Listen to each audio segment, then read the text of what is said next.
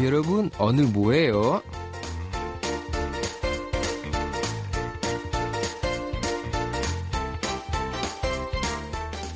Lagi ngapain nih? Mending kita berbagi cerita di Kepo dengan DJ Lodi. Nah, Kepo cuaca di luar emang udah dingin banget nih. Dan kemarin itu bahkan suhunya sudah sampai minus alias di bawah 0 derajat Celcius. Dan bahkan udah turun salju nih. Untungnya emang flu aku udah membaik dan gak kayak minggu kemarin nih. Semoga teman-teman semua juga pada sehat ya. Ngomong-ngomong cuaca dingin, minggu ini aku mau ngebahas tentang fashion musim dingin di Korea di Lodi Speak tentunya.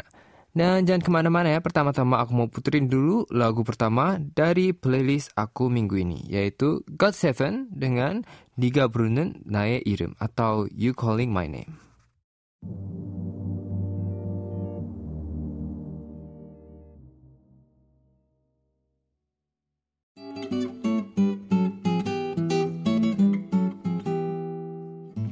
Nah, teman-teman, kalau mau jujur nih ya, dibandingin musim panas sebenarnya aku lebih suka musim dingin nih, terutama dalam masalah fashionnya. Nah, mungkin kalau follow aku di sosial media atau sering nonton K-pop 101 nih udah bisa tebak kan style aku seperti apa. Hoodie, oversize jacket, atau enggak trench coat dengan aksesoris-aksesoris seperti itu. Dan di luar panas pun aku sebenarnya juga nggak peduli nih. Dan mungkin emang essence aku itu emang selalu terjebak di musim dingin ya. Nah, makanya di musim dingin ini aku seneng banget karena akhirnya bisa dengan nyaman pakai baju-baju yang aku suka nih. Dan ngomong-ngomong soal baju, hari ini pas banget nih buat bahas topik yang satu ini. Seperti tis aku barusan ya, Lodi Speak minggu ini adalah hot fashion item di musim dingin nih. Kira-kira apa nih yang jadi tren musim dingin di Korea tahun ini? Yuk kita bahas sekarang. Nah, item yang paling penting di musim dingin adalah apalagi kalau bukan jaket nih. Nah, kalau musim dingin tahun 2017 itu kan uh, tren dengan Dofo coat ya atau orang Korea sebut topoki coat yang populer gara-gara drama Gobin nih. Terus habis itu di tahun 2018 ada long padding jacket ala atlet-atlet Olimpiade musim dingin. Kalau tahun ini nih, jaket yang lagi ngetren adalah fleece jacket atau jaket bulu domba. Nah, sebenarnya musim dingin kemarin udah mulai banyak orang yang pakai, tapi tahun ini semakin meluas dan ngehit di kalangan anak-anak muda di Korea nih. Kalau kita di Korea juga sebut jaket ini dengan nama pukuri dari kata pukul-pukul hata yang artinya kribo nih kayak keriting gitu kan ya. Mungkin karena bulu domba itu emang kribo gitu ya nggak tahu deh. Selain dari ada fleece jacket jaket short padding juga lagi populer nih. Mungkin ya karena ingin memberontak dari tren long padding tahun lalu nih. Ada beberapa jenis nih yang satu adalah short padding reversible yang bisa dibolak-balik di luar dalam gitu kan ya. Yang satu sisi polos dan yang satu sisi bercorak warna-warni, tergantung mood pakainya. Kalau misalnya lagi pingin kayak yang simple look gitu kan ya, tinggal pakai sisi yang polos. Kalau misalnya pingin sedikit menarik perhatian gitu, pakai sisi yang bercorak-corak nih. Nah, kalau satu lagi nih, ada dari short padding bergaya retro atau vintage dari brand-brand jaket winter yang terkenal nih. Salah satunya brand inisialnya NF. Nah, brand ini baru aja nih kembali merilis jaket winter klasik mereka yang pertama kali dikeluarkan di tahun 1992 nih. Nah, selain fleece dan short padding, oversized coat dan trench coat juga tentunya lagi ngetren. Nah, sekarang giliran sepatu nih. Kalau misalnya di Korea itu, kamu ingin mengkategorikan anak-anak muda Korea berdasarkan sepatunya. Hmm. Mereka terbagi menjadi dua kelompok nih.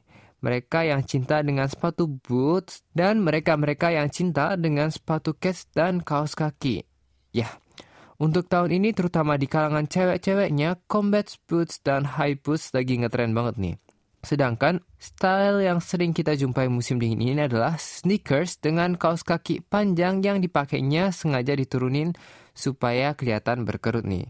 Biasanya baik boots ataupun sneakers ini dipakai barengan celana ankle atau crop jeans supaya boots atau kaos kakinya juga kelihatan nih. Satu lagi, item yang gak ketinggalan di musim dingin ini adalah penghangat tangan atau hand warmer nih yang disebut orang Korea dengan nama sonalo. Nah, sonalo ini adalah semacam kantung yang berisi pasir khusus yang kalau misalnya di kocok-kocok gitu pasirnya ini jadi panas dan bertahan seharian supaya menjaga tangan kita tetap hangat nih.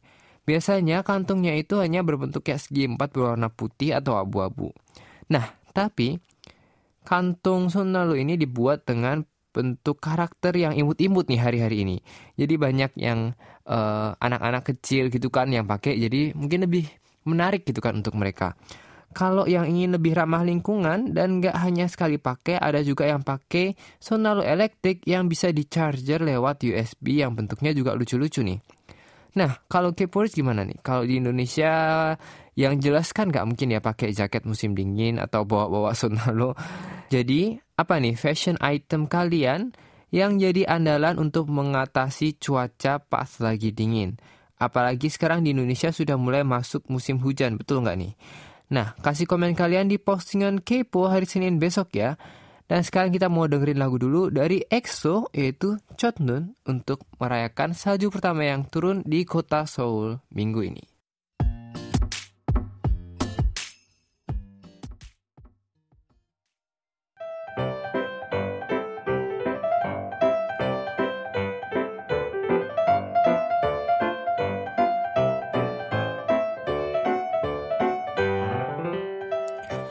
Pendengar, sekarang waktunya kita bacain buku harian pendengar nih. Setiap minggunya aku akan pilih dua kiriman curhatan dan diary kalian untuk bisa dibacain on air nih.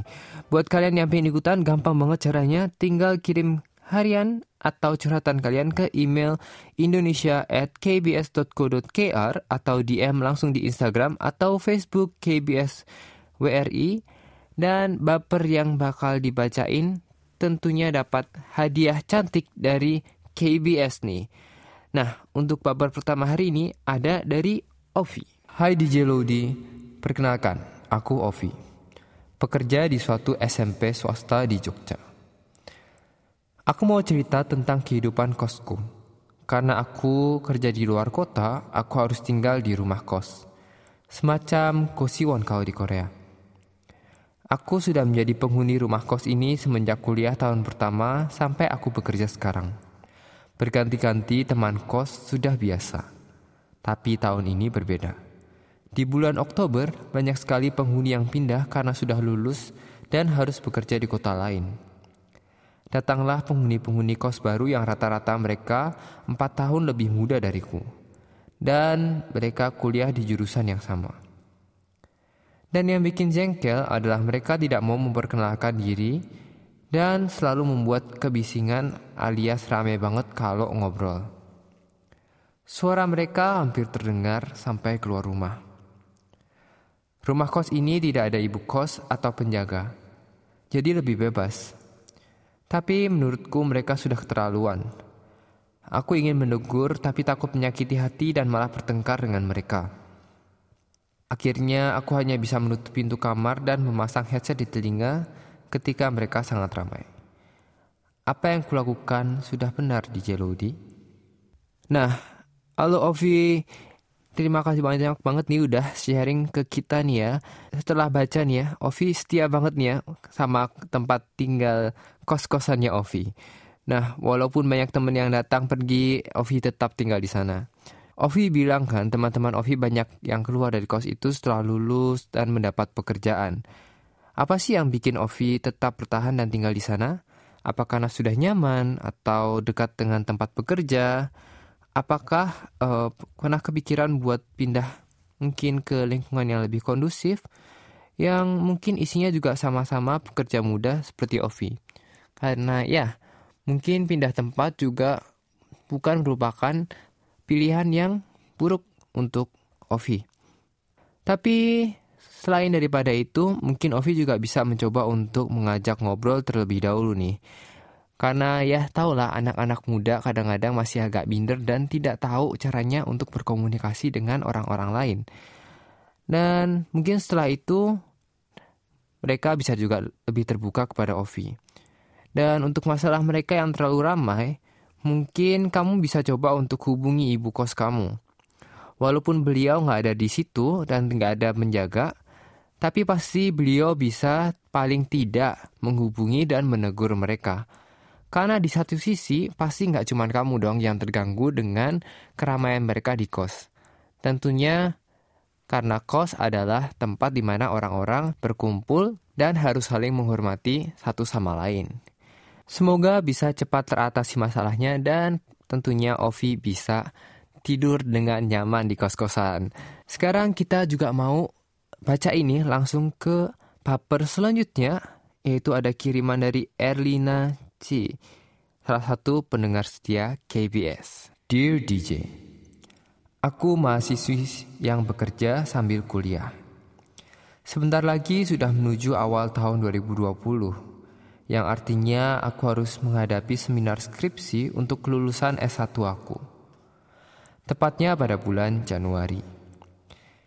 Di tahun yang sama aku berencana untuk mendaftar beasiswa S2 di luar negeri. Tapi aku masih belum bisa mendapatkan surat keterangan lulus karena belum sidang. Sedangkan penutupan jalur beasiswa itu adalah bulan Februari.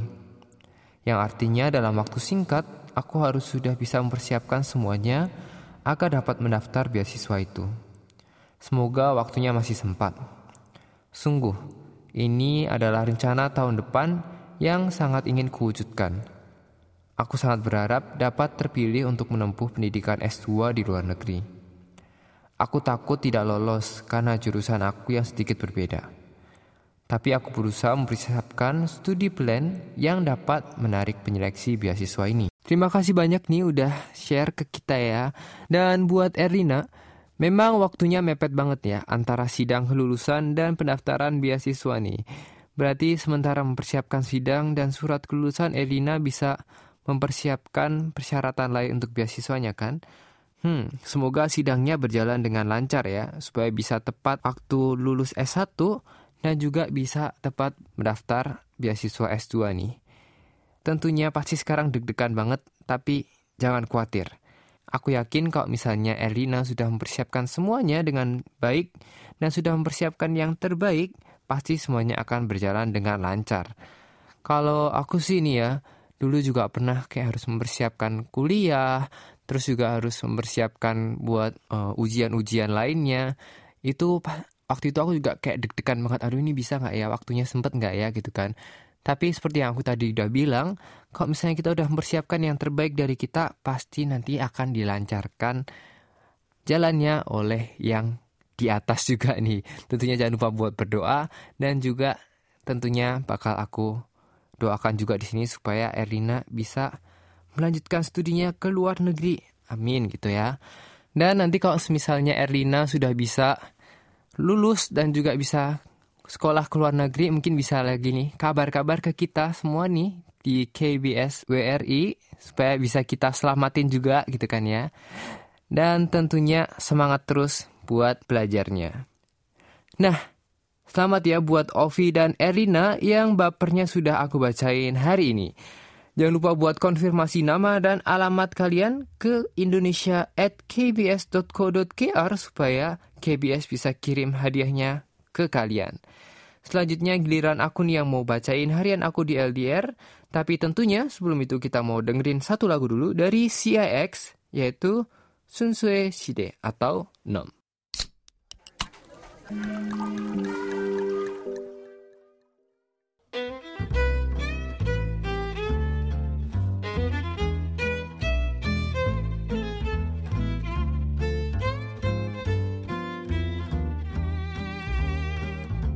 Dear Diary.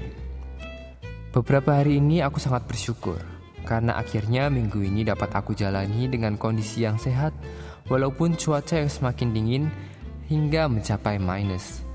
Dan juga kota Seoul yang akhirnya minggu ini mendapatkan first snow-nya. Selain itu, juga kali ini aku berkesempatan untuk diundang langsung ke fan meeting Afgan yang dilaksanakan di Seoul. Sangat senang sekali dan juga nggak menyangka bahwa pertemuan dengan Afgan secara langsung untuk pertama kalinya adalah di Korea dan bukan di Indonesia nih. Ya, walaupun tak sempat mengobrol panjang lebar dengan Afgan, aku dan Afgan menyempatkan diri untuk berfoto dan berbincang sedikit sebelum Afgan melanjutkan kesibukannya. Hari-hari yang dingin ini tentunya membuat orang yang tidak biasa bisa kesulitan dan gampang jatuh sakit. Ditambah dengan kesibukannya. Tapi Afgan tetap profesional dan berhasil menghantarkan para fansnya ke surga nih. Ya, emang karena suaranya yang surgawi ya teman-teman. Dan juga semoga ke depannya aku berharap supaya bisa bertemu lagi dengan Afgan. Doakan ya teman-teman. Dan semoga minggu depan juga dapat kita lalui dengan sehat dan bahagia. Onuto goseng mana so?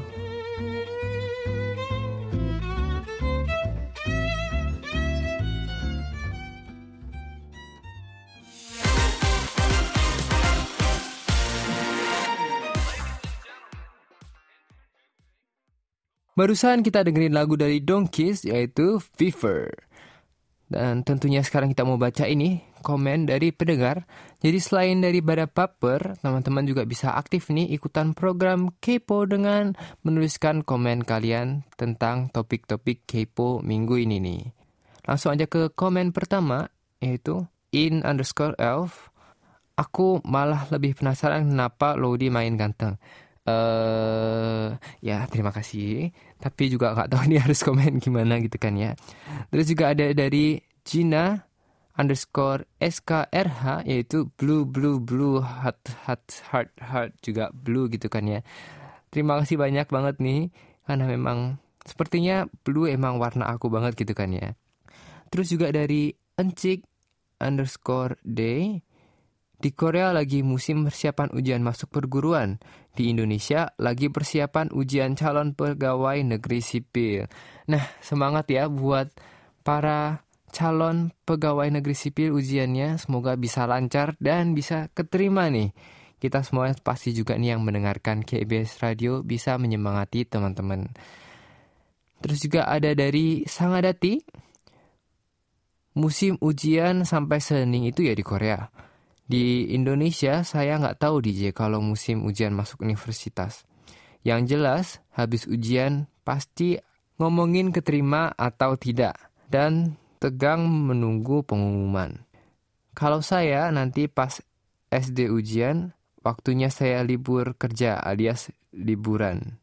Kalau misalnya ujian di Korea itu emang penting banget karena tentunya seperti yang udah kita bicarain kemarin tuh ya. Memang ujian masuk universitas di Korea itu kayak penentuan segala kayak kehidupan masyarakat di Korea. Jadi emang jadi sening gitu. Semoga tentunya sangat hati mungkin yang liburan nanti waktu SD ujian bisa mendapatkan liburan yang uh, hening juga mungkin atau mungkin kamu nggak mau yang hening-hening nggak tahu nih ya bisa mendapatkan liburan yang sesuai dengan keinginanmu gitu kan ya kita mau lanjut nih ke komen selanjutnya yaitu dari Fitra Nia Rizky. Hmm, ternyata ujian masuk universitas rumit juga ya di Korea. Tapi yang aku suka itu, seluruh masyarakat Korea sangat peduli pada siswa-siswi yang sedang ujian. Dari yang jaga ketat sampai polisi. Sampai disemangatin sama idola. Tapi menurutku nggak berlebihan sih. Kayaknya perlu dicontoh supaya negara ini bisa maju seperti Korea. By the way, tambah kanteng aja loh di hehe. Jangan lupa jaga kesehatan. Terima kasih dan juga jangan lupa jaga kesehatan juga buat Fitra ya. Dan ya nih, tentunya. Kenapa? Karena memang seluruh masyarakat Korea pastinya akan dan juga pernah mengalami ujian ini. Jadi mereka tentunya sangat peduli dan mengerti seberapa stressfulnya buat menghadapi ujian ini gitu kan ya. Jadi pasti mereka mendukung seluruh siswa-siswi yang sedang ujian nih. Terus juga ada dari Indah underscore 9192. Kayaknya bukan hanya Korea, bentar lagi di Indonesia akan diadakan ujian CPNS. Semua pada sibuk mendaftar sampai saat ini. Tadi seperti yang udah dibilangin itu ya mungkin ya uh, ujian CPNS juga semoga ntar yang pada mau daftar, yang pada mau ujian semoga bisa lancar ujiannya dan semua yang dipersiapkan bisa uh, berjalan dengan baik nih. Terus kita mau bacain juga nih Sita underscore YM Hai DJ Ludi, ujian masuk aja sudah sampai seheboh itu ya. Kalau misalnya di Indonesia ujian masuk perguruan tinggi hanya diketahui oleh kalangan siswa SMA dan mahasiswa aja. Keramaiannya akan terlihat ketika banyak siswa SMA yang mencari tempat menginap dekat kampus sebelum hari ujian.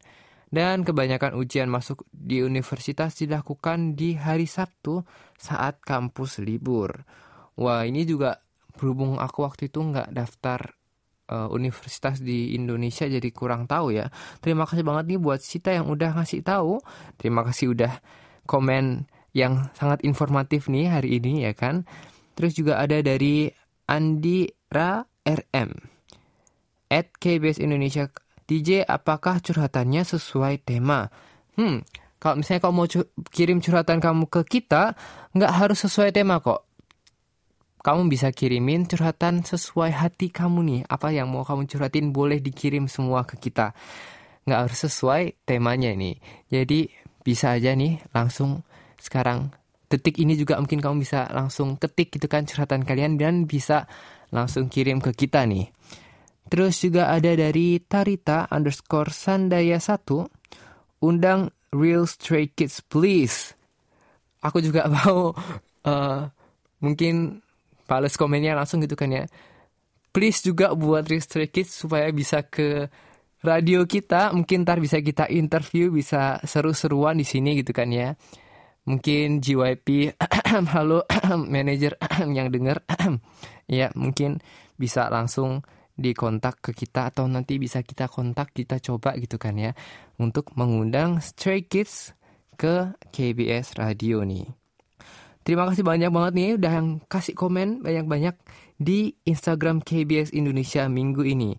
Aku tunggu nih ya komen-komen dari kalian juga di episode Kepo selanjutnya. Oke, aku mau putrin lagu dari Down yaitu Money.